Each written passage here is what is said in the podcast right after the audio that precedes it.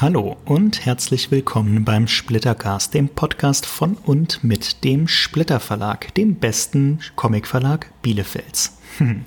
In Folge 8 spreche ich mit Jurek Malotke, einem unserer Zeichner wie er selber sagt, dem Horrorzeichner.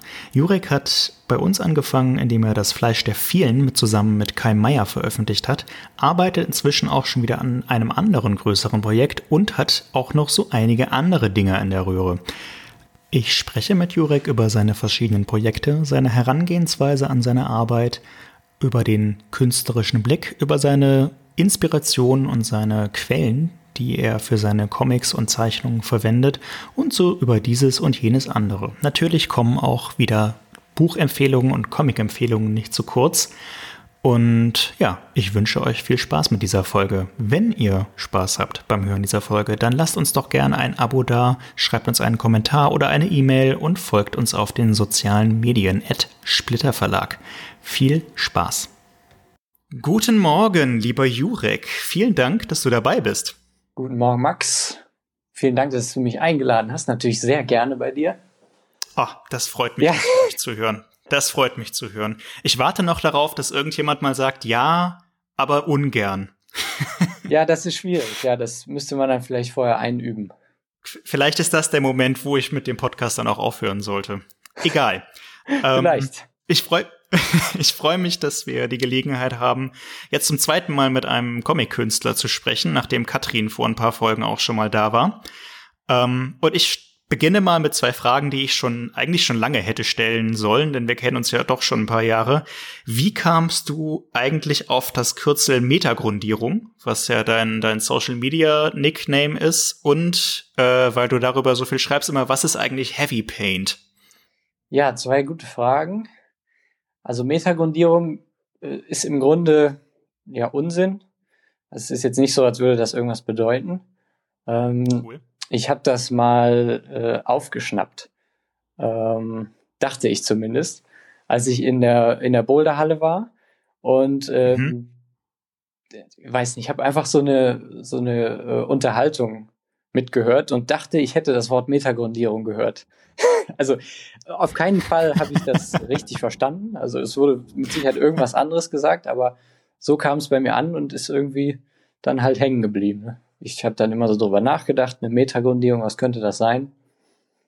Und ähm, ja, irgendwann hat es mir dann einfach so gut gefallen, dass ich das dann einfach übernommen habe. Also es ist es im klingt Grunde wie ein Wort, ja. das Sinn haben könnte. Es klingt wie ein Wort, was Sinn haben könnte. Das ist es nämlich, so. ne? Es ist irgendwie so ein, ein bisschen so ein herausforderndes, provozierendes Wort, wo du irgendwie denkst, dass das muss irgendwas bedeuten, aber also Metagrundierung keine keine richtige Bedeutung, sondern mehr so ein Kunstwort. Ja, ein absolutes absurdes ähm, Kunstwort. Vollkommen Und Heavy Paint? Heavy Paint, ja, das ist jetzt auch wieder interessant. Also das ist im Moment meine Lieblingsmal-App. Und was daran so toll ist, ja, also erstens, sie ist kostenlos.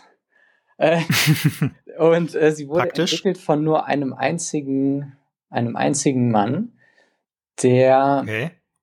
wieso, der, der heißt Vaughn Ling und hat mitgearbeitet an dem an der Animationsserie Love, Death and Robots. Weiß nicht, ob du die Ach, krass. kennst auf Netflix. Oh ja, das ist eine ganz, ganz große Empfehlung, sich das anzugucken. Ich habe es, glaube ich, inzwischen zweimal gesehen und würde es mir aber auch gerne noch mal ein drittes Mal ansehen. Das ja, und teilweise Folge, absolut brillant. Ähm, die Folge The Witness. Äh, welche war das? Äh, das ist die, wo, wo im Grunde so zwei Leute in so einer Zeitschleife gefangen sind und sich immer gegenseitig umbringen. Ja. Weißt du, jetzt habe ich ja, natürlich ja, ja. die ganze Folge irgendwie gespoilert. Lohnt sich trotzdem nochmal anzugucken. Trotzdem. Genau, und äh, diese, diese Folge ist von dem Alberto Mielgo. Ähm, der hat da Regie geführt und in dessen Animationsteam arbeitet der Entwickler dieser Malsoftware. Und der macht so eine Mischung aus 3D und 2D. Und Heavy Paint ist sein 2D-Malprogramm, was er sich im Grunde selber geschrieben hat, weil er einfach mit allen anderen Mal-Apps ähm, nicht zufrieden war. Und mhm. ich finde es total klasse, weil es irgendwie, es ist so, ähm, sehr reduziert. Es überlädt einen nicht mit Funktionen. Ähm, und es ist irgendwie auch so schön technisch. Schön Keine Ahnung. Also das ist einfach irgendwie so, so, so eine Spielerei. Und ich finde, dass die, die Arbeiten äh, mit Heavy Paint, die so hochgeladen werden auf Instagram und so, die haben immer so eine, so eine ganz eigene Ästhetik, die ich total cool finde. Einfach so was Digitales irgendwie. Ja, so wie deine Arbeiten auch eine eigene Ästhetik haben. Genau, das war halt auch, ja, es passt irgendwie so genau ja. da rein, was ich gerade mache. Darum habe ich mir das. Ja, so. ich verstehe. Ja. Das ist ja cool. Wie bist du darauf aufmerksam geworden? Über Love, Death, and, Love, Death and Robots oder? Hm, ich weiß gar nicht mehr so genau. Das war irgendwann, da tauchte das auf Instagram auf. Da habe ich diese Bilder nice. gesehen. Da war das auch noch gar nicht raus. Ähm, ich war mir damals auch noch gar nicht sicher, was das ist. Ich hatte erst Angst, das wäre so eine, so eine KI. So eine künstliche Intelligenz, die selber äh, irgendwie diese Bilder malt oder so. Hatte schon Angst, Aha. dass ich jetzt arbeitslos bin. Ich glaube, das dauert noch ein bisschen. Ja, ja, wahrscheinlich. Ja, aber so kam ich dann irgendwie da drauf. Dann habe ich mich da äh, informiert und siehe da. Und sobald dann auch die erste Beta-Version raus war, habe ich mir das geholt. Das war, das ist jetzt schon über ein Jahr her. Mit den Fragen äh, beziehe ich mich auf deine Social Media Plattform. Vor allem in Instagram bist du in letzter Zeit ziemlich aktiv und auch ziemlich erfolgreich, soweit ich das beurteilen kann. Ähm, ich zumindest schaue mir deine Posts echt gerne an. Ähm, wir haben dich natürlich abonniert. Ja. Hast du ja hoffentlich. Ähm, gehört das so in deinen Workflow rein, da Sachen drauf zu posten? Oder ist das mehr extra Arbeit? Ja, das ist, wie soll ich sagen? Ich bin mir noch nicht so richtig sicher, wie ich Instagram jetzt so verwenden möchte. Ähm, weil es auch äh, eine ziemliche Stressquelle sein kann. Ne?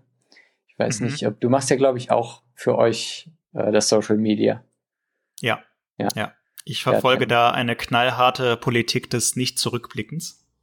Das ist auch eine sehr gute Politik. Ja, ich ähm, verfolge die Politik des äh, Postens, wann immer ich dazu Lust habe.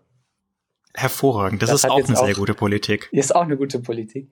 Ähm, und das hat jetzt aber auch schon wieder dazu geführt, dass ich, glaube ich, seit, also, ja, also seit zwei, drei Wochen, glaube ich, wieder nichts gepostet habe. Dann poste ich mal mehr und dann mal wieder weniger.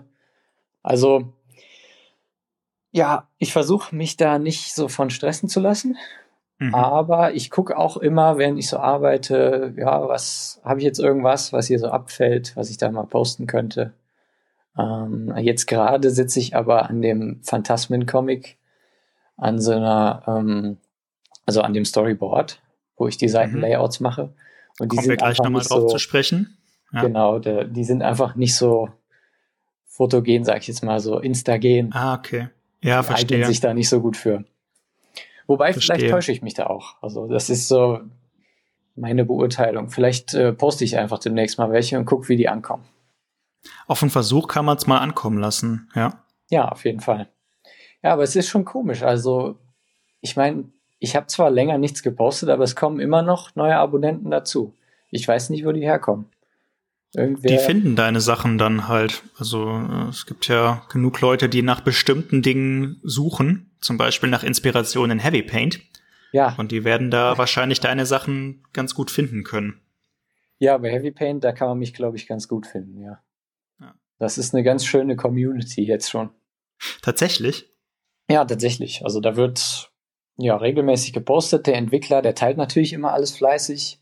Ich glaube, es gibt jetzt auch mhm. eine eigene Heavy Paint Instagram-Seite. Ähm, es kommen auch regelmäßig neue Features und so. Und dann immer, wenn man irgendwie was Neues gepostet hat, dann ähm, teilt er einen da in seiner Story. Und der hat auch, glaube ich, weiß nicht, der müsste auch so an die 20.000 Abonnenten haben.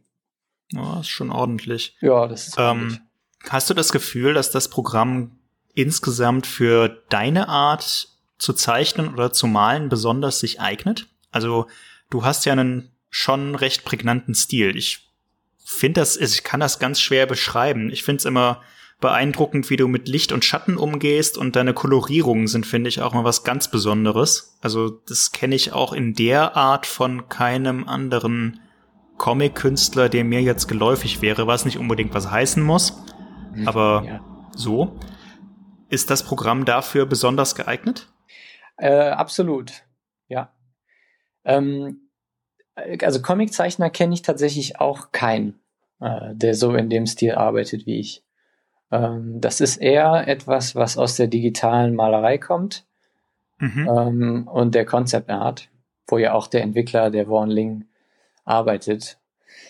Ähm, ja, im Grunde ist das so, ist das so eine Art digitaler Impressionismus. Äh, okay. So würde ich es bezeichnen. Ne? Also äh, du hast gesagt, äh, so Licht und, und Schatten und Farbe. Das sind eigentlich genau die Sachen, die, die mir wichtig sind und die ich in, in den Bildern wiedergeben möchte. So die Atmosphäre und wie das so wirklich ist, mit den Figuren dann da zu stehen. Ne? Ja, genau. Das ist auch das, was mich, also ich weiß nicht, ich kenne dieses, dieses eine Bild bei dir, auch, ich glaube, das habe ich auch auf Instagram gesehen, wo du einfach das Innere von einem Schuppen mit so einem Cola-Automaten oder so gemalt hast. Ja. Weißt du, was ich meine? Du hast eine, ja, eine, eine Tür, wo durch die Licht reinscheint und grellere Farben, aber drinnen hast du dann den Kontrast der etwas reduzierteren Farben äh, der Gegenstände, die in diesem Raum drin sind. Ja. Und es ist so eine banale Szene, aber ich gucke mir das so gerne an. Ich weiß nicht genau wieso. Ah, das ist ja schön. Ähm. ja, das freut mich. Also, ähm, ja, keine Ahnung, warum das so, warum das so schön ist, weiß ich nicht. Ähm, aber das ist. Musst du ja auch. Nicht. Das ist genau das, was mich auch begeistert. Ne? Dann da einfach, das, äh, ähm, das war nach einem Foto, habe ich das gemalt, was in Australien aufgenommen wurde. Mhm. Und die Arbeit, die ich mir dann im Grunde mache, wenn ich solche Bilder male, ist, wie kann ich das wirklich rüberbringen, ähm, wie es ist, da zu stehen. Oder wie ich mir vorstelle, äh, es, dass es ist, da zu stehen. Diese, ja, diese Wärme oder wie, wie riecht es da oder ne, ist es da irgendwie freundlich oder. Du versuchst den Geruch eines Ortes bildlich darzustellen. Ja, so viele Sinneseindrücke wie möglich. Das ist ja immer. Ach krass. Ähm, Malerei und, und Comiczeichnen und, so, und sowas, äh, das ist ja im Grunde Zauberei oder ähm, äh, Lügnerei, könnte man auch sagen. Ähm, denn da wird alles Mögliche einem ja vorgegaukelt, ja. Mhm. Also, ähm, wie soll ich sagen, wenn, wenn du zum Beispiel einen Comic liest, ähm, da fehlen dir ganz viele Sinneseindrücke. Du hast eigentlich nur deine Augen. Ja. Und trotzdem, damit du wirklich in diese Geschichte rein eintauchst, ist es einfach wichtig, wenn du, wenn du weißt, irgendwie, wie, wie klingt es da, wie, weiß ich nicht, wie, wie, wie fühlt, sich die Sache an? an? Ja. Weißt du, was ich meine? Ja, ich weiß, was du meinst. Und man kann das äh, alles über Farben und Formen ähm, rüberbringen. Oder auch Bewegung. Bewegung ist vielleicht was Comic-typisches, ne? Genau, ich wollte gerade sagen, das ist ja genau dieses Ding, was den, was den Comic quasi definiert, dass dir im Grunde Szenen zwischen den Einzelbildern fehlen, du sie aber induzierst. Also du sie dir ausdenkst und der, der Handlung folgen kannst, obwohl du eigentlich immer nur Ausschnitte der Handlung sehen kannst.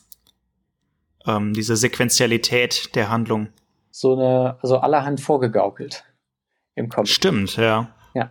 Und da gucke ich einfach dann so, was, was ist da möglich? Und das machen, das ist ja was typisch Impressionistisches, ne? Deswegen sage ja.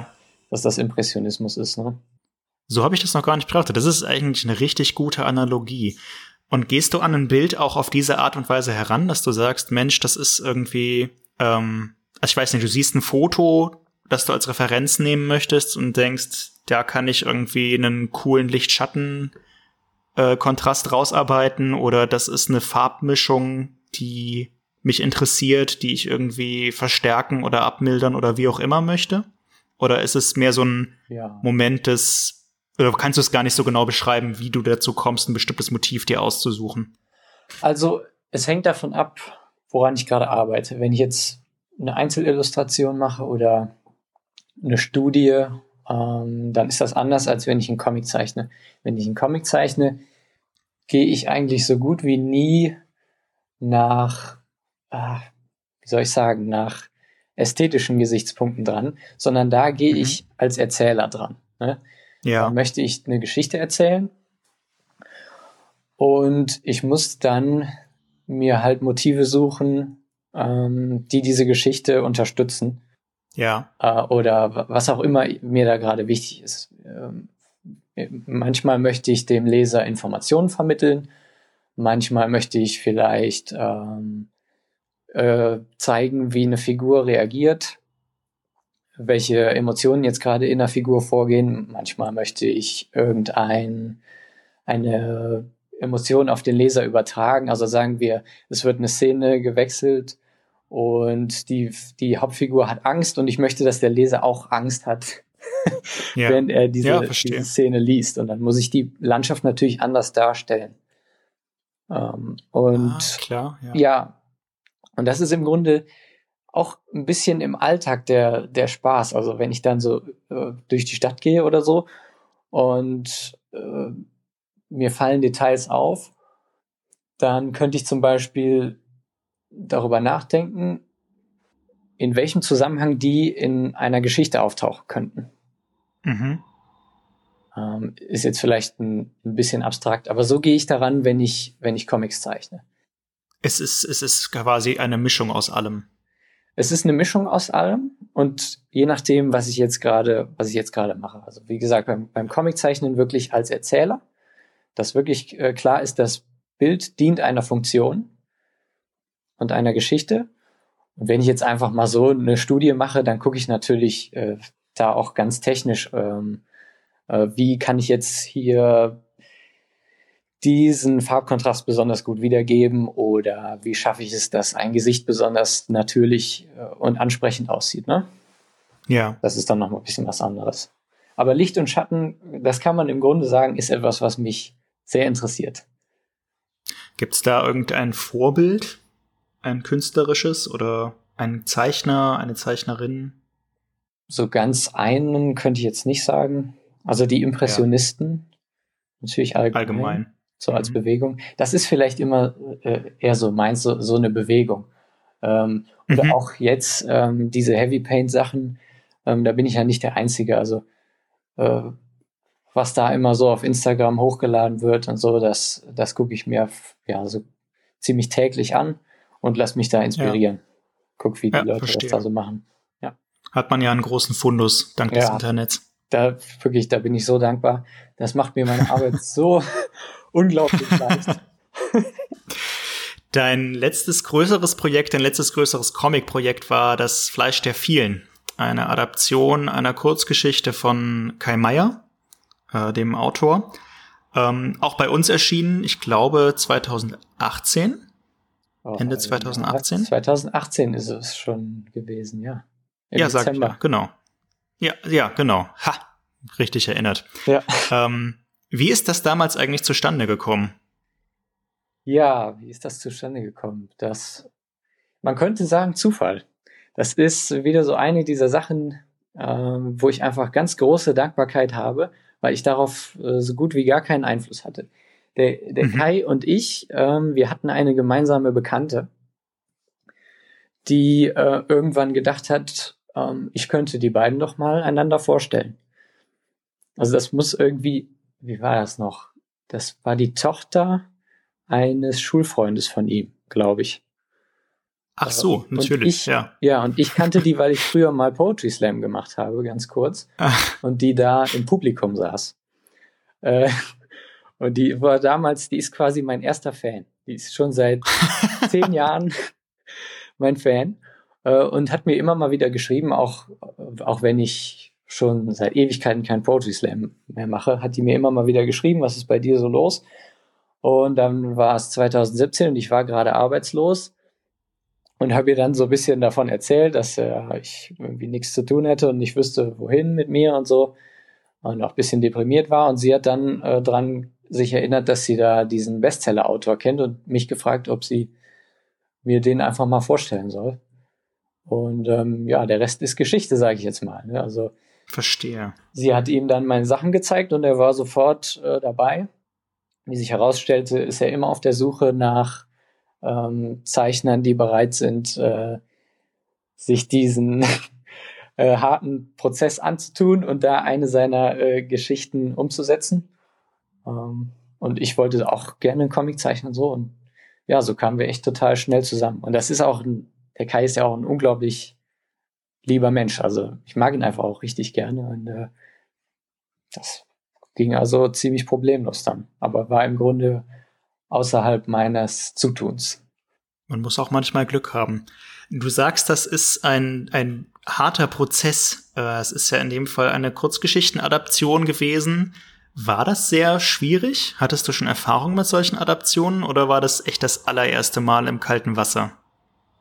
Nee, also das war wirklich, da war ich wirklich vollkommen ins kalte Wasser geschmissen. Ich habe als mh, mm, meine Abschlussarbeit vom Studium schon mal einen Comic gezeichnet, aber das war was ganz anderes. Also äh, schon allein ohne Panels auch kaum Text drinne gewesen. Also ich hatte wirklich mit Comics kaum Erfahrung und mit Adaptionen sowieso gar nicht. Also mhm. da ähm, und so habe ich das dann auch irgendwie alles gemacht. Also ich habe einfach mir die Geschichte vorgenommen, habe dann noch mal hier deinen Chef, den Dirk, äh, gefragt, wie er das so sieht, wie viele auf wie viele Seiten er diese Kurzgeschichte äh, adaptieren würde.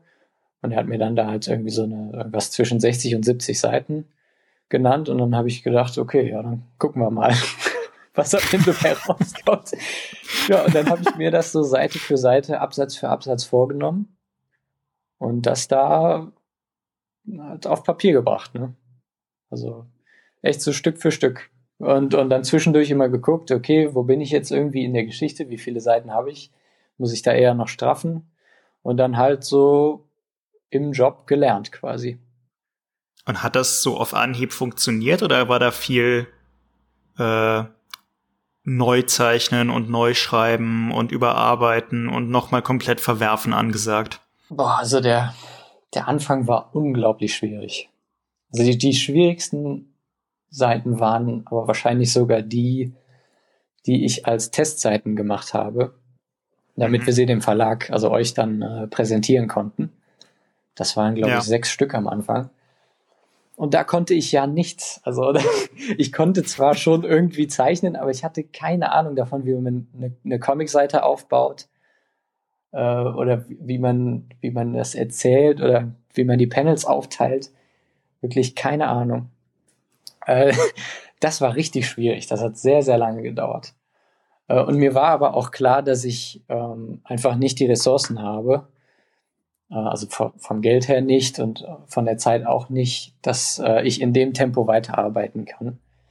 Und mhm. deswegen habe ich dann, als klar war, wir, wir machen das und jetzt geht es irgendwie los, der Vertrag ist unterschrieben und auch ja ein Datum schon gesetzt war, habe ich mich für einen ganz knallharten Arbeitsprozess auch entschieden, der mir gar nicht viel Korrektur auch gestattet hat. Also ich habe die, okay. die Vorzeichnungen ähm, mit, ja, mit Feinliner auf Papier gemacht. Das heißt, radieren war nicht. Krass. Ähm, und, Ach du Schande. Ja, also ich musste dann halt, ähm, also das, ja, war, war natürlich äh, furchteinflößend. Aber ja. ähm, ich musste dann halt nachdenken. Ne, bevor ich angefangen habe zu zeichnen, musste ich dann halt nachdenken, wie mache ich das? Und dann habe ich das so runtergezeichnet. Ähm, und ganz selten kam es mal so, kam es mal vor, dass dann wirklich die Seite so schlecht war, dass ich sie komplett neu zeichnen musste, aber meistens ja. eher nicht. Und ich konnte dann später natürlich am Rechner diese, ähm, diese Layouts nochmal nachbearbeiten. Habe ich dann auch gemacht, aber das ist dann irgendwie was anderes, als wenn man noch im Prozess ist. Da äh, werden dann meistens mehr Korrekturschleifen draus. Ja, also als ja. die Seiten dann alle einmal gezeichnet waren und ich sie mir dann irgendwie einen Monat später nochmal nach dem Scannen nochmal angesehen habe, dann dachte ich eigentlich, nö, das funktioniert so. Kann man mehr oder ja. weniger so machen. Ja. Äh, das würde ich auch so unterschreiben. ähm, ja, gut. Kai Meier ist, hast du schon gesagt, auch in der Zusammenarbeit äh, relativ unkompliziert. Also er ist ja einer der erfolgreichsten Autoren im Fantasy-Genre in Deutschland, aber ziemlich, ziemlich down to earth, oder? Ja, ziemlich. Ich konnte mir auch lange gar nicht erklären, wieso, also woran das liegt, warum der jetzt mir erstens diese Geschichte anvertraut, mir, der ich nichts kann. Ähm, und ja, ja, ja, gut. auch so also, kaum. Was wird er da ja schon gesehen haben? Ja, gut, also wie gesagt, zeichnen konnte ich schon irgendwie und auch diese Vorliebe für Horror, das ist ja eine Horrorgeschichte, da hatte er wohl irgendwie einfach gedacht, ja, das, das wird schon funktionieren.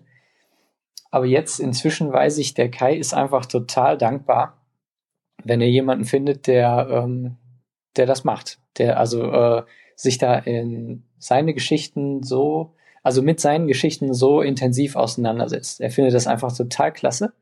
Und deswegen will er da mir auch gar nicht oder irgendwem anders auch gar nicht reinreden. Das ist eine sehr gesunde Herangehensweise an die Art und äh, an diese Art der Adaption. Ja, total. Glaube ich. Ich also, glaube, äh, ja. das bringt sonst nur graue Haare für alle Beteiligten, wenn man da zu sehr sich gegenseitig über die Finger guckt. Ja, genau. Und das bringt auch nichts. Also er ist auch noch auf eine andere Weise total vernünftig. Er, er denkt sich, es ist ja klar, ähm, dass ich da jetzt nicht seine Vision auf Papier bringen kann. Mhm. Und er ist sich auch im Klaren darüber, dass seine eigene Version gar nicht so besonders ausgearbeitet ist äh, in seinem Kopf. Also wie es, wie es ganz normalerweise ist, das liegt jetzt gar nicht daran, dass der Kai irgendwie keine Vorstellungskraft hat oder so, sondern eine Vision braucht einfach Zeit, äh, um ausgearbeitet zu werden. Ja. Und ähm, er sagt, nee, also diesen Zeichner habe ich ausgesucht und der macht jetzt seine Interpretation meiner Kurzgeschichte. Ja. Total angenehm. Also ich könnte da wirklich machen, was ich will. das ist schon, ist schon eigentlich irre, wenn man drüber nachdenkt. Ja. Aber es hat ja anscheinend auch euch beiden so gut gefallen, dass ihr jetzt wieder an einem Projekt zusammen seid. Diesmal adaptierst du allerdings einen ganzen Roman von Kai. Ja, wie konnte es dazu Kannst du da schon ein paar Sachen zu erzählen? also der Roman ist ja raus seit 2013, glaube ich. Das heißt, man kann die gesamte Geschichte äh, lesen. Ähm, deswegen kann ich alles erzählen. Also was möchtest du wissen? Du kannst mal damit anfangen, wie er heißt. Offen wie er heißt. Also, es ja. handelt sich um den Roman Phantasmen ja. von Kai. Ähm, 400 Sagt Seiten. mir gar nichts, muss ich ehrlich zugeben. Ist also, auch eher eins seiner weniger erfolgreichen Bücher. Mhm. Ähm, liegt möglicherweise daran, dass es mh, hm, ja kein ganz klassischer Kai Meier-Stoff ist. Der macht ja sonst eher diese ausufernden äh, Fantasy-Geschichten, die auch häufig dann mehrere Bände haben und so. Ja. Und dieses Buch hat auch fantastische Anteile. Also auch schon sehr, sehr gravierende fantastische Anteile, ist aber ansonsten eine ziemlich realistische Geschichte, ähm, die auch in der Gegenwart angesiedelt ist. Ähm, und dadurch ist es, glaube ich, einfach ja kein normaler Keim Keimmeierstoff, ähm, weswegen möglicherweise viele seiner Leserinnen und Leser da, ähm, da nicht zugegriffen haben. Äh, ich weiß es nicht. Auf jeden Fall, äh, er mochte die Geschichte total gerne und wollte immer mal, dass die nochmal so eine neue Chance kriegt, glaube ich. Okay. Und hat auch gedacht, dass die gut zu mir passen könnte, einfach. Weil da auch so Horrorelemente drin sind. Ja. Äh, hat mir den Roman dann geschickt und ich habe den gelesen und fand den also wirklich total klasse. Das ist echt so eine, so eine richtig super tolle Abenteuergeschichte. Ähm, mit ganz, ganz, ähm, ja, wie soll ich sagen, ganz grundlegenden Themen, so Tod und Abschied und Erwachsenwerden und sowas ist da drinne. Äh, und das alles aber verpackt in so eine Geistergeschichte. Äh, vielleicht. Ah, also ich, doch mit Grusel. Auf jeden Fall, ja. Ich sage einfach mal, worum es geht. Es geht darum, dass die Geister der Toten wieder auf die Erde zurückkehren. Äh, und zwar von einem Tag auf den anderen tauchen sie ganz plötzlich auf und stehen immer so, wie soll ich sagen, also man kann jetzt nicht mit denen interagieren. Die stehen einfach nur rum und leuchten. Äh, da, wo die, okay. da, wo die Leute gestorben sind. Ne? Ja. Keiner kann sich das erklären, aber man gewöhnt sich halt so mit der Zeit dran beunruhigende Vorstellung eigentlich. Schon, ja, eine sehr, eine sehr beunruhigende Vorstellung. Ähm, und die sind aber äh, so harmlos und deswegen gewöhnt man sich dran. Und wir steigen als Leser in diese Geschichte ein, äh, dass wir zwei Schwestern folgen, ähm, die Vollweisen sind. Die haben also ihre Eltern verloren bei einem Flugzeugabsturz. Und die wollen jetzt äh, in die Wüste, wie heißt sie noch, Tabernas, nach Spanien mhm. fahren, wo das Flugzeug ihrer Eltern abgestürzt ist, ah, um dort ja, die Ankunft der Geister ihrer Eltern zu erwarten, um sich nochmal zu verabschieden. Ja, ja, ja. ja. Das ist so im Grunde Gibt die Ausgangssituation. So, und dann ist es so, sie kommen da an und die Geister tauchen auch auf. Nur, ähm, sie sind nicht die einzigen, die dort warten. Ja, auch noch andere Leute ja. äh, warten da auf die Ankunft von Geistern. Und als die Geister dann auftauchen, sind sie auch nicht mehr so harmlos wie anfangs gedacht. Und so Oha. wird dann so langsam eine wirklich apokalyptische Geschichte daraus. Also Ach, die Zivilisation okay. also bricht zusammen und Oh wow. Ja, und die, die zwei Schwestern müssen irgendwie gucken, wie sie da, wie sie da zurechtkommen. Das heißt, du kannst das ganze Spektrum von äh, intimer, intimer Familienliebe, Emotionen bis hin zu apokalyptischen Untergangsszenarien durchzeichnen, Absolut, alles abexerzieren. Ja. ja, genau. Das ist natürlich ganz cool. Das ist ja immer das Tolle an, an Kais Geschichten, dass also egal wie ausufernd und wie groß diese ähm, Fantasien werden, ähm, es stehen doch immer so ganz äh, intime ähm, zwischenmenschliche Beziehungen im Vordergrund. Ja. Und es ist auch interessant, diese Geschichte zu zeichnen in der Mitte einer globalen äh, Pandemie. das war aber noch nicht klar, als du angefangen hast, oder? ich hoffe nicht. Also ich wusste zumindest nichts davon. okay, gut. Ähm, wie weit bist du in dem Prozess so in etwa? Ich habe jetzt äh, die Hälfte des Storyboards fertig. Mhm. Also 100, ich glaube 115 Seiten etwa habe ich jetzt schon gezeichnet. Allerdings koloriert sind nur eine Handvoll. Weiß nicht, vielleicht ja, so okay. 20 Stück oder so. Das wird also nochmal ein ganz schöner Sprint. Ja, gut, das kommt am Ende, glaube ich, bei solchen Sachen eigentlich immer vor, dass man sich nochmal reinknien muss. Ja, absolut. Also es war bei Das Fleisch der vielen genauso. Ist aber ja. doch ähm, ja ein Unterschied, ob das jetzt äh, 67 Seiten sind oder 200. Ja, das kann ich mir vorstellen. Ja. Wie ist es ansonsten? Gehst du da jetzt ganz anders ran als an das Fleisch der vielen? Abgesehen davon, dass du natürlich routinierter bist und deine, dein, deinen Flow besser kennst, hast du grundsätzlich was umgestellt oder ist es das gleiche nur in viel, viel größer? Boah, nee, ich habe alles, ich mache eigentlich alles anders. Äh, okay, cool. Ja. ähm, nee, ich, ich muss viel besser planen als jetzt beim Fleisch der vielen. Äh, bei Fleisch der vielen, das war ja wirklich so ein bisschen improvisierte Adaption. Ein mhm. Paragraph nach dem anderen. Aber da ich jetzt ähm, einfach so viele Seiten habe, ich meine, ja, wirklich 400 Seiten hat der Roman. Und da muss ich also wirklich aufpassen, dass das nicht zu lang wird. Also wenn ich das ja. in der gleichen Übersetzungsrate jetzt adaptieren wollte, wie ich das beim Fleisch der Feen gemacht habe, dann käme da am Schluss ja ein äh, weiß nicht, ein 800 Seiten langer Comic ja. raus. Stimmt. Das wollten stimmt. wir also Muss viel mehr rauslassen. Genau, sondern der, der Comic soll sogar weniger Seiten haben als, als der Roman. Das heißt, ich muss den sehr, sehr zusammen äh, kürzen und muss dabei aber natürlich höllisch darauf acht geben, dass äh, man die Geschichte trotzdem noch versteht. Ja. Da konnte ich mich also beim Fleisch der vielen ganz angenehm auf die Geschichte verlassen weil da so ziemlich alles, alles, was im Text war, kam auch im Comic vor. Aber das geht jetzt bei Phantasmen nicht mehr.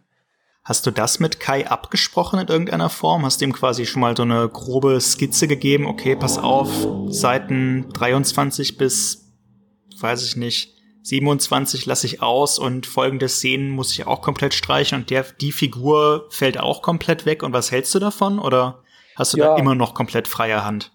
Ähm, also ich schicke dem Kai immer zwischendurch, was ich gerade so gemacht habe. Also er hat jetzt bis auf die letzten 20 Seiten, die habe ich ihm noch nicht geschickt, aber ansonsten hat er alles gesehen.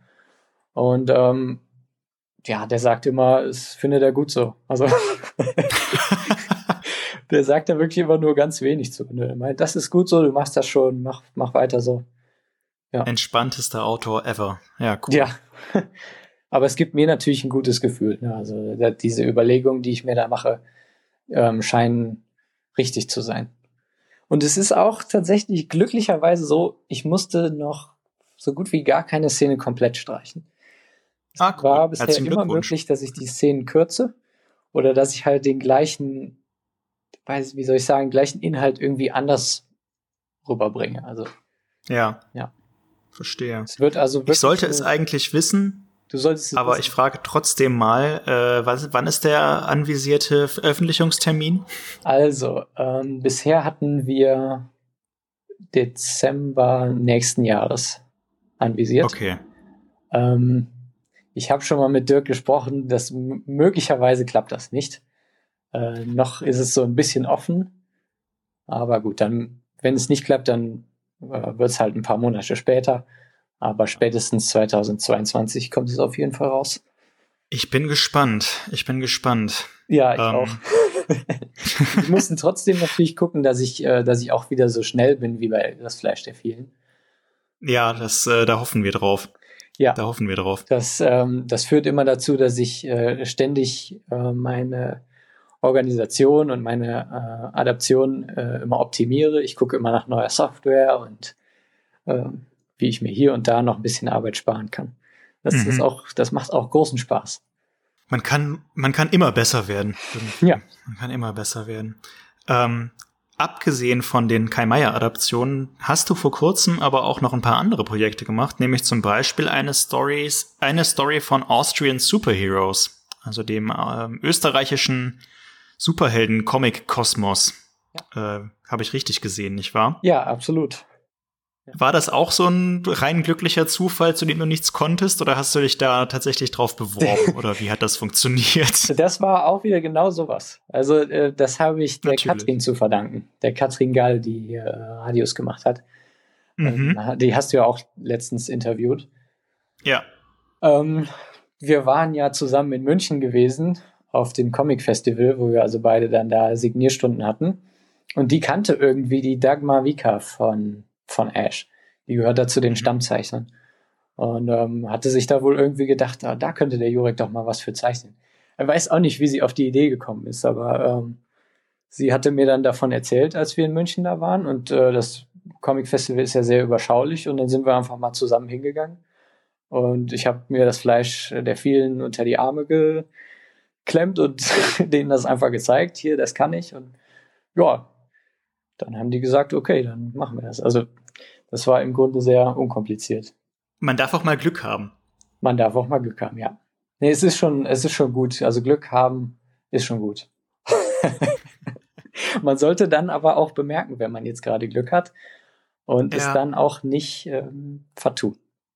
Da hast du dann nach einem Skript gezeichnet, denke ich mal, oder? Du hattest einen Autor, ja. der das geschrieben hatte und äh, war das einfacher als dann als einen Prosatext zu adaptieren oder hatte das so seine eigenen Tücken? Das hatte auch seine eigenen Tücken. Also war ich auch dann gespannt. Ne? Das war ja dann meine erste Arbeit nach Skript. Zum Glück waren das nur sechs Seiten. Da konnte ich mhm. also dann wirklich mit sehr wenig Stress dran arbeiten. Und das hat aber auch seine eigenen Tücken. Also da ist es ja so, du findest die Probleme dann nicht, äh, nee, nicht die, äh, also die, die Lösungen nicht selber, also ich als, mhm. als Zeichner, sondern ähm, der Skriptschreiber, in dem Fall der Harald, äh, der sucht die dann schon selber und gibt mir dann auch so, ähm, äh, so eine Panel-Einteilung vor, eine ganz, ganz grobe und sagen, hier auf dem Bild soll das und das zu sehen sein und so. Und das führt aber manchmal zu dem Problem, ähm, wenn diese Bildlösung gar nicht so gut ist, dann muss ich quasi noch eine Übertragungsleistung äh, leisten und überlegen, welches Problem sollte hier überhaupt gelöst werden. Verstehe, weißt du, verstehe. Ja. Also ja, ähm, ich glaube, ich glaube schon. Also das, es geht dar es geht ja darum, die Geschichte zu erzählen und dein Autor überlegt sich so und so könnte das in Comicform gut aussehen und manchmal bist du aber anderer Meinung. Ja, genau. Oder ähm, noch gar nicht mal unbedingt anderer Meinung, sondern es stellt sich dann einfach heraus, während ich daran arbeite, das funktioniert so nicht. Ähm, ja. Und dann muss ich da halt äh, dann überlegen. Ja? So. Ja, verstehe. Ja, aber ist trotzdem sehr viel einfacher und angenehmer auch. Und auch mal interessant, dann so ein bisschen so die Bildsprache von jemand anderem irgendwie zu übernehmen. Das war auf jeden Fall eine total schöne Arbeit. Und der Harald ist auch ja ein erfahrener Skriptschreiber. Also weil diese Ash-Reihe jetzt auch schon recht lange läuft. Die, äh, ich bin immer wieder überrascht, wie lange die schon läuft. Okay, dann bin ich jetzt wahrscheinlich auch überrascht. Wie lange läuft die? Das weiß ich nicht so aus dem Kopf genau, aber ich, ich es ist einfach, es ist so ein, so ein vom Konzept her irgendwie so ein Projekt, wo ich denken würde, ja, das hat sich bestimmt in einem Jahr totgelaufen, aber das gibt's bestimmt schon seit sechs, sieben, acht Jahren. Boah. Oder? Kann gut sein, ja. Also der hat mir äh, diese ganzen Hefte auf jeden Fall alles zugeschickt und das war eine Menge. Die kommen ja nicht so häufig raus. Nee, die kommen nicht so häufig raus. Äh, vier Jahre. Vier Jahre. Vier Jahre, so. also das ist schon mhm. für eine deutsche Das ist schon ordentlich. Dafür, ich meine, die Produktionsqualität ist halt auch richtig hoch. Ja. Das muss man echt sagen. Das ist ein Wahnsinnsprojekt. Aber vier Jahre ist äh, für so für so einen kleinen Markt wie den österreichischen Comicmarkt, gut, gibt bestimmt auch deutsche Leser, aber trotzdem ist das schon ziemlich ziemlich bemerkenswert. Ja. Also wirklich. Ich glaube, Applaus ich habe auch Harald Havers. Ja, ja, Applaus, Applaus an Applaus. Grüße gehen auch raus, Grüße, wie man im Podcaster Deutsch sagt. Grüße an das Team von Ash. ähm, und ich glaube aber, du hattest noch ein weiteres Projekt äh, in der Pipeline, was ich noch gar nicht so genau kannte. Das hattest du vorhin mal kurz erwähnt. Was habe ich denn vergessen? Ja, äh, Captain Berlin. Äh, das habe ich mir aber Berlin. selber zuzuschreiben, dass du das vergessen hast, weil ich damit äh, sehr hinterm Berg gehalten habe bisher. Das habe ich nur einmal auf Facebook. Äh, und als ich beim Comic Talk letztens zu Gast war, da habe ich auch ganz kurz darüber geredet. Aber wirklich nur ganz kurz. Also da. Ja, ist mir das schon wieder entfallen gewesen, ja. Ja, genau. Also äh, Captain Berlin ist auch eine deutschsprachige Superhelden-Comic-Heftreihe, äh, die aber ganz anders ist als Ash. Also Ash macht ja wirklich, ist im Grunde ein äh, MeToo-Projekt zu äh, amerikanischen. Superhelden-Serien. Und ähm, diese Captain Berlin-Reihe ist aber äh, satirisch angelegt. Also da hat der Jörg Buttgereit, von dem das ist, ähm, der hat sich überlegt, äh, wie könnte so ein deutscher Superheld, wie sollte der wirklich, was, was ist das für einer? Ja, und ähm, mhm. zum Beispiel äh, äh, im Gegensatz zu ähm, Captain America, äh, zum, zum Beispiel diesen ganzen anderen amerikanischen Superhelden ist Captain Berlin keine patriotische Figur sondern eine, ist auch bei die Berlin Grunde, schwer vorstellbar, aber gut. Ja, eben. Eine, die äh, mit der deutschen Vergangenheit so äh, ringt und hadert. Ja. Ja. Okay. Ähm, und da war es auch wieder so, das war jetzt kein glücklicher Zufall oder schon ein bisschen, aber nicht ganz so sehr wie die anderen glücklichen Zufälle. Den Jörg habe ich auch in München kennengelernt bei diesem äh, Comic Festival. Da wurde er mhm. mir allerdings nicht vorgestellt, sondern da bin ich selber hingegangen und habe ihn nach einer Zusammenarbeit gefragt, ähm, weil ich cool. äh, ihn schon kannte für seine Filme. Der ist ja ein international bekannter Filmregisseur. Weiß nicht, ob du. Tatsache. Nee, ich bin da nicht so, bin da nicht so drin in der, in der Materie. Was hat er so gemacht? Äh, von dem ist der Horrorfilm Nekromantik. Da habe ich sogar mal ein Poster für gesehen, ja. glaube ich. Krass. Ach was? Okay. Ja, das ist von ihm. Und äh, dieser Film ist so, so berühmt, äh, das war mir noch gar nicht klar. Das habe ich jetzt erst im Nachhinein gemerkt, dass da wirklich, also amerikanische Filmkritiker, äh, die also äh, darüber sprechen, dann habe ich letztens auf der Playstation Life is Strange gespielt, da wurde auch an Nekromantik verwiesen und so. Und ich dachte, das ist unglaublich. Und der schreibt in seiner Freizeit quasi äh, deutschsprachige Superhelden-Comics. Ja, der ist jetzt nicht mehr Filmregisseur. Also ich habe ihn dann auch in so. München gefragt, ob er noch Filme dreht und seine Antwort war nicht, wenn ich es nicht vermeiden kann. also okay. Das war eher so eine, so eine Jugendsache von ihm. Weiß nicht, warum er da jetzt keine Lust mehr drauf hat. Aber heutzutage ist der Regisseur fürs Theater ähm, und macht äh, Hörspiele und Comics. Ein kreativer Tausendsasser. Ja, absolut. Ja. Äh, und, und ich fand das total klasse. Ich bin dann auch da wieder mit dem Fleisch der vielen hin und habe mir erstmal seinen Comic gekauft und signieren lassen und dann sind wir ein bisschen ins Gespräch gekommen. Und dann habe ich gesagt, ich bin auch Zeichner und habe ihm das gezeigt und so. Und da hatte ich ihn dann noch nicht nach der Zusammenarbeit gefragt. Und ich dachte, wann mache ich das am besten? Dass es auch funktioniert. Und er hatte am selben Tag dann später noch so ein Künstlergespräch, so ein mhm. Interview vor Publikum im Rahmen des Comic-Festivals. Und ich dachte, dann mache ich es am besten da, äh, vor Publikum, denn dann kann er nicht Nein sagen. Clever. Äh, und dann habe ich mich da hingesetzt und als dann am Schluss dann noch so eine Fragerunde war, dann habe ich ihn gefragt, ob er auch mal in Erwägung ziehen würde, äh, mit anderen Zeichnern zusammenzuarbeiten. Und ähm, er sagte dann, er könne das nicht, nicht so ganz entscheiden, sondern das müsste der Verleger entscheiden, ja. äh, weil der ja auch abrechnet, aber grundsätzlich gerne. Und das habe ich dann ja mal so als Bestätigung aufgenommen und habe ihm dann, als ich zu Hause war, noch mal eine E-Mail geschrieben. Und so äh, hat er dann extra für mich also dann eine Captain Berlin Geschichte geschrieben.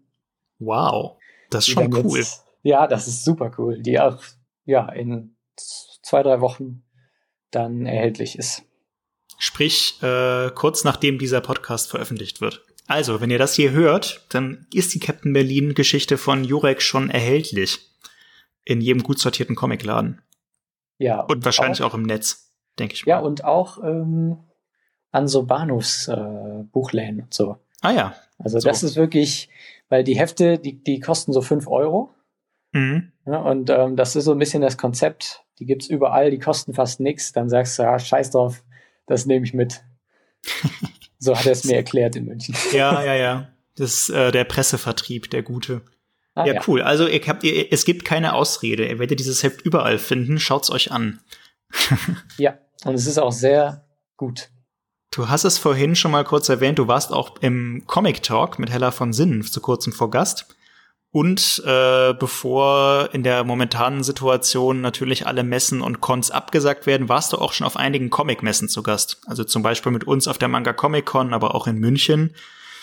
Ähm, hast du das Gefühl, du bist so in der Szene angekommen damit? Also ich meine, du hast jetzt ja, ja schon eine ganze Reihe an Projekten am Start gebracht und so weiter und so fort. Das ist eine gute Frage. Also ja, subjektiv würde ich sagen, ja. Also ich habe, wenn ich irgendwo bin, sagen wir mal beim Comic Talk oder so, nicht mehr das Gefühl, dass ich da jetzt irgendwie ähm, nicht zugehöre oder ganz neu bin oder so. Auch wenn ich natürlich jetzt immer wieder neue Leute kennenlerne. Also die Szene mhm. ist zwar extrem klein, aber doch größer als ich, als ich denke, glaube ich. ist halt schwierig zu beurteilen. Ähm, aber ich habe auf jeden Fall das Gefühl, dass ich angekommen bin. Also spätestens nachdem ich jetzt schon zwei Superhelden-Comics gezeichnet habe und zweimal bei der Heller zu Gast war, denke ich, ja, also. Das muss man sich schon geben, ja. Ja, doch. Und es ist auch häufig jetzt so gewesen, dass die Leute mir dann sagen, ach, da, das Fleisch der vielen, das hast du gezeichnet. Ja, da habe ich, also mindestens schon mal von gehört. Also ja, manche haben es sogar gelesen. Und demnächst werden sie noch Phantasmen lesen und Captain Berlin und was dann sonst noch so kommen wird ja, hoffentlich vieles. Also so Sachen wie Ash und, und Captain Berlin, das waren jetzt auch so Projekte, die habe ich ähm, angenommen, damit ich ähm, nicht in Vergessenheit gerate.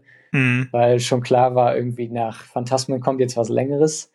Und da wollte ich also nicht jetzt über Jahre hinweg dann von der Bildfläche vollkommen verschwinden. Ja, das ist also auch Letztes wichtig, Jahr richtig. kam Ash raus und dieses Jahr kommt Captain Berlin und möglicherweise noch eine ganz kurze Sache. Ähm, da müssen wir mal schauen. Also jedes Jahr dann mindestens eine Jurek-Veröffentlichung.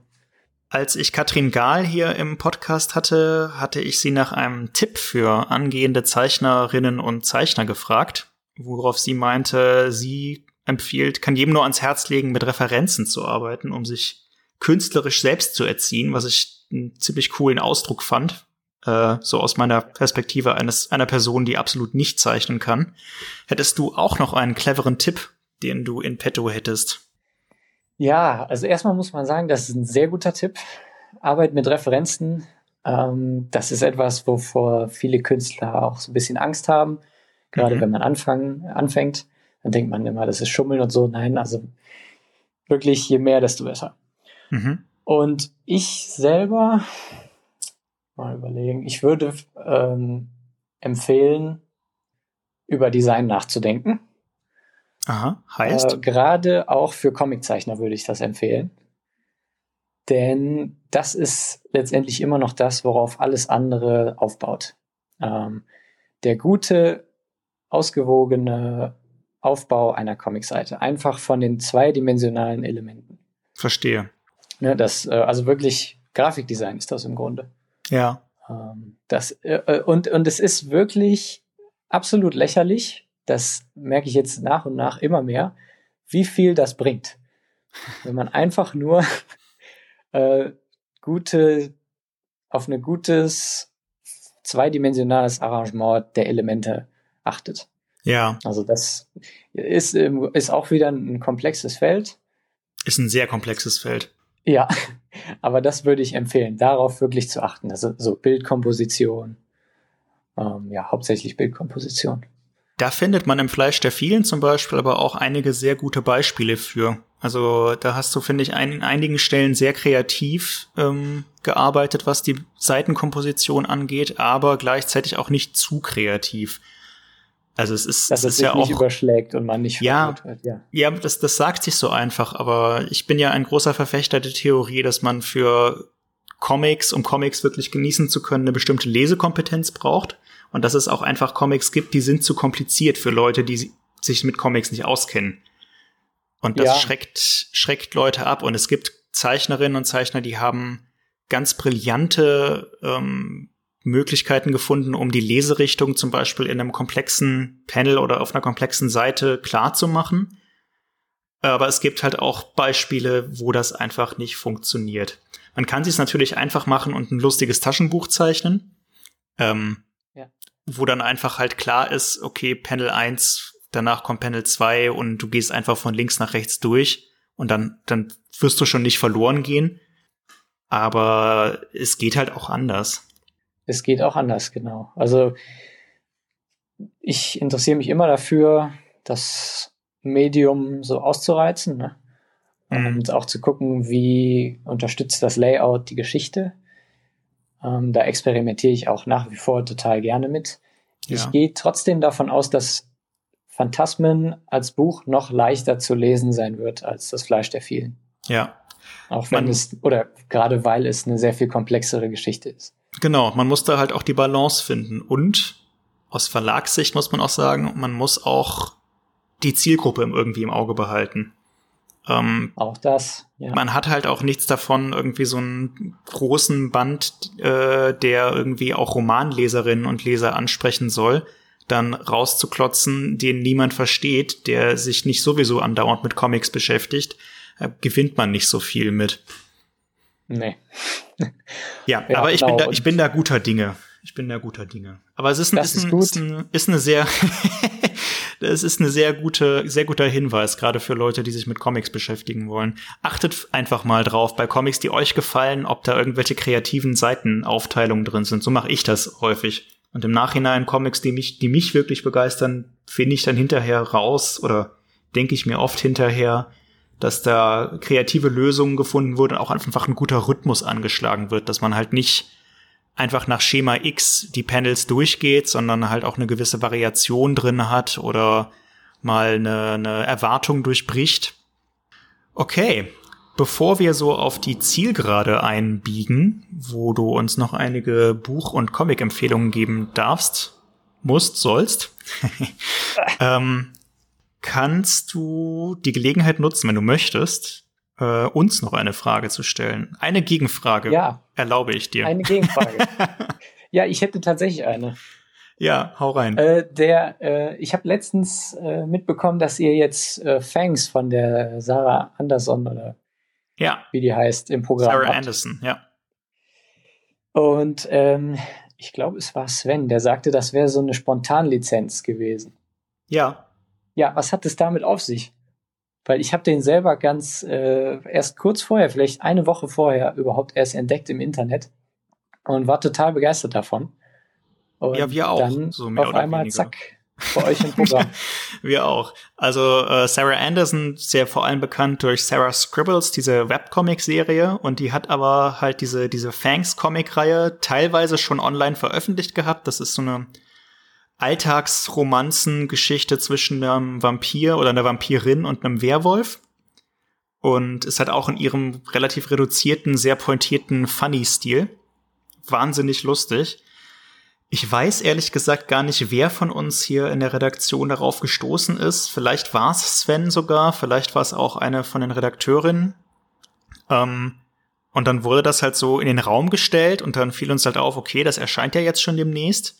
Dann haben wir uns ein bisschen halt hin und her überlegt, sollen wir das jetzt machen? Lohnt sich das, wenn das auf Englisch halt schon erscheint und äh, können wir da noch deutsche Leserschaft für begeistern? Aber wir haben dann halt reingelesen und fanden es so cool.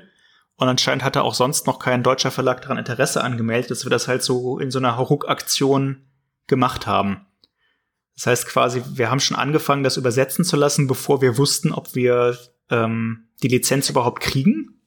Ihr Schlitzohren. Ja, und tatsächlich erscheint der Band jetzt gerade, wenn diese Folge erscheint auch. Oder kurz darauf zumindest. Noch einen, Mo einen Monat vor Halloween. Das war uns noch wichtig. Ja, ja, also, auf jeden Fall danach. Ein Großteil unseres Programms machen wir ja relativ frühzeitig, aber hin und wieder ist für so Ausnahme Titel auch Platz äh, auf einer sehr kurzfristigen Entscheidungsbasis. Ja. Ja, ja, cool. Also habt ihr gut gemacht. Dankeschön, Dankeschön.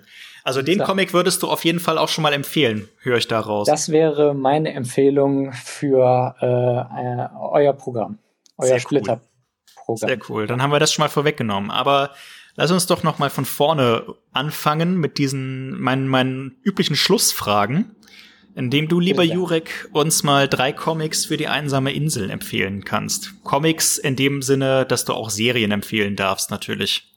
Okay, das ist gut, dass du das extra nochmal sagst, weil ich dachte, okay, wenn ich jetzt auf eine einsame Insel gehe, dann bin ich da möglicherweise für eine lange Zeit. Ja, möglich. Und ähm, deswegen habe ich also überlegt, ist, ich will auf jeden Fall die Prinz Eisenherz Hal Foster Gesamtausgabe mitnehmen. Ui. okay. Äh, ähm, nicht nur, weil die sehr lang ist. Also ja. die hat, glaube ich, ja, was ist so an die 2000 Seiten oder ich weiß es gar nicht genau, sondern oh. äh, auch weil ich ein riesen Prinz Eisenherz Fan bin. Tatsächlich. Also das überrascht das vielleicht den einen oder anderen jetzt. Okay. Ja, genau. Also das ist wirklich für mich einer der großartigsten Comics, die es überhaupt gibt. Die finde ich so dermaßen genial. Warum? Also die würde ich auf jeden Fall jedem empfehlen, der auf einer einsamen Insel muss. Was ist daran so toll? Also ich kenne die nicht. Ja, was ist daran so toll? Es ist unglaublich toll erzählt. Okay. Ähm, also erstens habe ich eine groß, einen großen Respekt äh, vor der Leistung, die Hal Foster da mhm. äh, hingelegt hat. Also das zu schreiben äh, und es ist wirklich spannend äh, und gut recherchiert und, und dann auch noch zu zeichnen und das jede Woche über Jahrzehnte hinweg. Das ist schon krass. Wirklich, ja. also mit Dutzenden von Figuren und äh, komplexen Handlungssträngen und es wird niemals unübersichtlich oder langweilig oder uninteressant. Also, ich weiß, alles ist einfach toll daran. Einzige, was nicht so gut ist, ähm, wie die Gesichter gezeichnet sind. Also, und das war auch meine große Hürde, da überhaupt mal mit anzufangen. Dieser Prinz Eisenherz, der sieht einfach so bescheuert aus. Und da bin ich jetzt auch, nachdem ich das schon, äh, ich bin jetzt fast durch, äh, also bin ich immer noch nicht drüber hinweg. Ich denke immer noch bei jedem Panel, mein Gott, warum hat er nicht mal gelernt, Gesichter richtig zu zeichnen? Aber gut, kann auch Faire sein. Warnung. Faire Warnung. Genau. Äh, zweiter Comic? Zweiter Comic, Black Hole von Charles Burns. Ah, okay. Ja, das ist, das ist schwerer Stoff irgendwie. Ja, das ist schwerer Stoff. Den habe ich jetzt, ähm, den habe ich jetzt hier aufgenommen, weil ich letztes Jahr tatsächlich auf einer einsamen Insel war. Und da hatte ich den mit. Ja. äh, und das war auch sehr gut. Also ist auch ein eher dickes Buch. Ja. Aber für mich, ich bin ja jetzt immer noch hier bei euch als der Horrorzeichner. Mhm äh, zu Gast. Also das ist, ähm, das ist einfach einer der besten Horrorcomics, die ich jemals gelesen habe.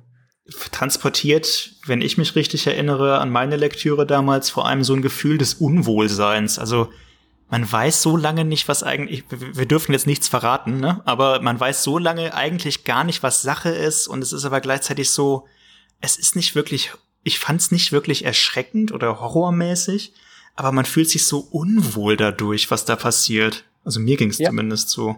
Ja, so ging es mir auch. Und das ist, äh, glaube ich, auch mit das Beste, was ein Horror-Comic wirklich äh, leisten mhm. kann. Stimmt Und, das. Äh, Gerade bei Black Hole, äh, finde ich, geht dieses Unwohlsein wirklich sehr tief. Also ich spüre es jetzt immer noch, wenn ich dran denke. Ja, ja, im Fleisch der vielen gibt's auch so ein, zwei Szenen, die man, die, wo man sich auch einfach nur irgendwie leicht ekelt und langfristig unwohl fühlt, wenn man sie gelesen hat. Auf eine positive Art und Weise. Genau, ja. Ekel und äh, ja, auf eine positiver Ekel. Positiver Ekel. Und noch ein dritter Comic für die Insel? Äh, mein dritter Comic, äh, Hilda von Luke Pearson. Ach, das, die sind süß, ja. Ist auch Ja, eine Reihe, also- oder? Ja. Ist auch eine Reihe, also da, ja, habe ich gedacht, ach, das ist wirklich einfach ein Comic, äh, der ist total schön und weiß nicht, habe ich mir so als, als dritte Überlegung für die einsame Insel. Das war so ein spontan äh, Griff. Zum Da habe ich Wohlfühlen. gedacht, wenn ich jetzt sofort auf einer einsamen Insel müsste, dann würde ich das mitnehmen. Ist Ja, eine super, super Wohlfühlen. Wahl, auf jeden Fall. Ähm, wünsch dir doch mal einen Comic zu einem bestimmten Thema, mit einem bestimmten Handlungsaufhänger oder mit einem bestimmten Titel, vollkommen egal. Ein Comic, den es noch nicht gibt, aber den es geben sollte. Ja, das ist jetzt wirklich schwierig. Also da habe ich weiß. jetzt, glaube ich, keine Antwort drauf, weil ähm, wenn ich so einen Wunsch hätte, dann säße ich jetzt wahrscheinlich schon dran und würde den machen. das ist eine es super Antwort, finde ich. Ich finde, Ja. das ist eine super Antwort. Ja, dann lassen Okay. wir das doch einfach so stehen. Da, ja, lass uns das gerne so stehen lassen. Aber du kannst bestimmt äh, ein Kreativteam-Kuppler spielen. Also wenn du einen Autor oder eine Autorin mit einem Zeichner oder einer Zeichnerin verkuppeln könntest, von mir aus auch noch mit einem Koloristen. Ich weiß, du bist ein großer Fan von Oh. Elizabeth Brightweiser zum Oh, Beispiel als Koloristin. ähm, also ein Comic von einem bestimmten Kreativteam. Welches Kreativteam wäre das? Ja, da habe ich mir überlegt, Kai Meier Okay. und Frauke Berger. okay, okay, okay. Die- Die waren zusammen beim äh, Comic Talk. ja. Ähm, und äh, da, das war im Grunde ist das Hellas Idee, aber seitdem die damit angefangen hat, dachte ich, ja, das ist es. Die Frauke, die würde das so gut machen. Dieser Humor, den sie da mitbringt, immer in ihre, in Mhm. ihre Zeichnung und so, das, das passt perfekt zu äh, Kais Geschichten. Ich glaube, Frauke ist gerade noch mit was anderem beschäftigt, aber ähm, vielleicht kann man ihr das ja trotzdem mal zuschustern. Beziehungsweise sie kennt dann Kai jetzt ja inzwischen auch. Sie kennt ihn genau. Ich habe auch äh, mit ihr dann schon mal drüber geredet, Ja, äh, okay. weil äh, also ich habe ihr dann äh, weitergesagt, dass der Kai da sicher äh, total dabei wäre. nee. Und da hatte sie mir auch schon gesagt, dass sie jetzt erstmal beschäftigt ist. Aber ich dachte, ich nutze diese Chance, um das nochmal zu zementieren, Ja, dass die sehr beiden gut, sehr ein gut. sehr gutes Team abgeben würden. Und guck mal, vor zwei Jahren war's, hattest du noch so glückliche Zufälle und jetzt bist du die Person, die glückliche Zufälle anberaumt, quasi. Ja, ich will es hoffen. Wie cool ist das denn? Ähm, okay, wir machen einen kleinen Werbeblock. Eine Empfehlung aus unserem Programm hast du uns jetzt ja schon gegeben, nämlich Fangs, was jetzt frisch erschienen ist und was wirklich zum Niederknien komisch ist und einfach irgendwie sehr, sehr charmant. Ähm, das heißt, wir gehen direkt mal zum nächsten Punkt über. Hast du auch eine Nicht-Comic-Leseempfehlung? Ja, ähm, habe ich. Und zwar äh, meine Lieblings-Kurzgeschichte, Mhm. äh, die sehr unbekannt ist, wollte ich also jetzt mal erwähnen. Das ist die Geschichte Der Irre von Georg Heim. Der Irre von Georg Hein sagt mir überhaupt Ja. nichts. Ja, genau. Also es würde mich nicht wundern, wenn niemand, der unseren Podcast hier hört, die jemals gelesen hätte. Die Okay. ist sehr unbekannt. Ich bin, glaube noch, da war ich noch in der Schule, da bin ich mal im Internet zufällig darüber gestolpert. Und die ist nämlich aus dem Jahr 1911. Ach du Schande. Äh, ja. äh, und ist deswegen also auch, äh, kann man kostenlos im Internet äh, jetzt sofort lesen. Gar Okay. kein Problem. Und das Cool. würde ich dringend empfehlen, auch, das ist jetzt auch wieder äh, eine Empfehlung von mir als Horrorzeichner und Horrorfan. Äh, es geht um einen Irren, ja, ähm, und die Geschichte ist auch erzählt aus der Perspektive des Irren. okay. und man- Spannend. Ja, und man erfährt durch diese Geschichte ähm, so ein bisschen, wie es sein muss, selbst irre zu sein. Also wie, wie der Irre äh, die Welt wahrnimmt. Aha. Das ist wirklich ein Wow. äh, ausgesprochen spannendes und mutiges Gedankenexperiment. Ähm, zu sehen, wie also, ja, wie soll man sagen, gesunder Menschenverstand äh, aussetzt, ähm, wie moralische Vorstellungen also äh, verdreht werden und auf den Kopf gestellt werden und äh, wie, wie dieser Irre immer so zwischen Realität und Fantasie äh, so hin und her driftet. Ja. Äh, und dazwischen gar nicht mehr so richtig entscheiden kann. Es ist auch eine sehr grausame Geschichte, das muss ich auch direkt dazu sagen. Ja, okay. Aber es ist ein unvergleichliches Leseerlebnis. Also wirklich toll. Ja, danke ich für den bin sowieso dafür, dass, dass man mehr versucht, ähm, sich in andere Leute hineinzuversetzen und auch vor allen Dingen solche, die man gar nicht versteht. Und das ist äh, auch eine Aufgabe des Horrors. Ah, Sorry. schönes Zitat. Schönes Zitat. Das, das schreibe ich mir direkt auf. Und die Leseempfehlung nehme ich auch entgegen. Vielen Dank. Und Ja, hättest du auch noch eine, eine Empfehlung unabhängig vom Medium? Eine Serie, Videospiel, Kinofilm, vollkommen egal. Bastelbuch. Ähm, ja, also wenn ich jetzt mal so überlege, vielleicht tatsächlich äh, mein Life is Strange, was ich äh, letztens auf der Mhm. PlayStation gespielt habe. Gibt's aber auch für PC. Mhm. Äh, das ist äh, so ein ganz angenehmes Zwischending aus Film und Spiel. Also wenn man sich nicht entscheiden kann zwischen einem der beiden, äh, dann könnte man sowas sich vornehmen. ja, Ähm, und Sehr ist von der. Geschichte her äh, so, ähm, so ein bisschen in Richtung Twin Peaks äh, Mhm. oder äh, na, wie heißt denn diese 80er-Serie auf Netflix da? Ähm, Stranger Things. ja, genau. Sowas. Das ist eine gute Sehr, sehr schön erzählt auch. Gibt's sogar auch als Comic noch. Ich glaube bei Panini auf Deutsch. Oh, na, das wusste ich nicht. Ja, doch, ich glaube, ich Das weiß nicht, ich ob es die. Fortsetzung ist oder ein Prequel oder irgendwie so ein Zwischending, aber da gibt's auch Comics von, zumindest einen. Da bin ich mir relativ sicher. Das muss ich mir direkt gleich mal angucken. Und zum Abschluss kriegst du noch einen Wunsch von mir. Wenn du einen Popkulturwunsch hättest, oder egal was für einen Wunsch, du darfst dir auch äh, einen Gegenstand wünschen oder vollkommen egal. Was wäre das? Ja. Also, ich konnte mich erst nicht entscheiden. Ich hatte überlegt, ob ich das Oldboy Remake äh, ungeschehen machen möchte. Da gibt's ein Äh, Remake von. Ja, ein Oh. ganz grausiges amerikanisches Remake von Spike Lee. Oh. Okay. Ähm, und andererseits dachte ich, naja gut, ne, ist eigentlich auch egal, weil jetzt ist das Remake schon eine Weile raus und es hat auch mir die Freude an dem Originalfilm nicht, äh, nicht getrübt, nicht genommen. Mhm. Dann ist es egal, dann darf es weiter existieren. Dann möchte ich stattdessen äh, Möbius und äh, Jiro Taniguchi wiederbeleben und eine Okay. neue Zusammenarbeit machen lassen. Ich war nämlich mit dem Icarus nicht zufrieden. okay. Das mochte ich gar nicht. Das war also irgendwie blöd. Das hatte für mich weder das, was ich an Möbius mag, noch das, was ich an Taniguchi mag. Und ich hätte gerne eine neue Zusammenarbeit von den beiden, äh, in denen sie ihre Stärken besser kombinieren. Dafür müssten sie allerdings von den Toten auferstehen. Ich will, ich, da kann ich jetzt nichts versprechen, aber wir schauen mal, was sich drehen lässt. Ja, sehr mal spezifischer, aber sehr hübscher Wunsch, ja. Okay, gut. Ja, Ja, cool. genau. Jurek, vielen Dank, dass du dir die Zeit genommen hast. Wir sind damit so ziemlich am Ende, würde ich, Ich danke sagen. dir. Ich glaube, wir haben auch echt ziemlich viel, äh, ziemlich viel abgehandelt, ziemlich viele Einsichten bekommen. Vielen Dank, dass du so viel erklärt hast auch.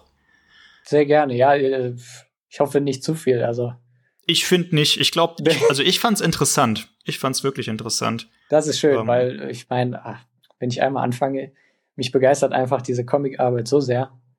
Wie es sein, mich, mich auch, mich auch. Allerdings halt von der anderen Seite auskommt. also Jurek, vielen lieben Dank, dass du dir Zeit genommen hast. Wenn ihr euch nochmal Jurek Sachen angucken wollt, auf den sozialen Medien findet ihr ihn eigentlich überall unter Metagrundierung.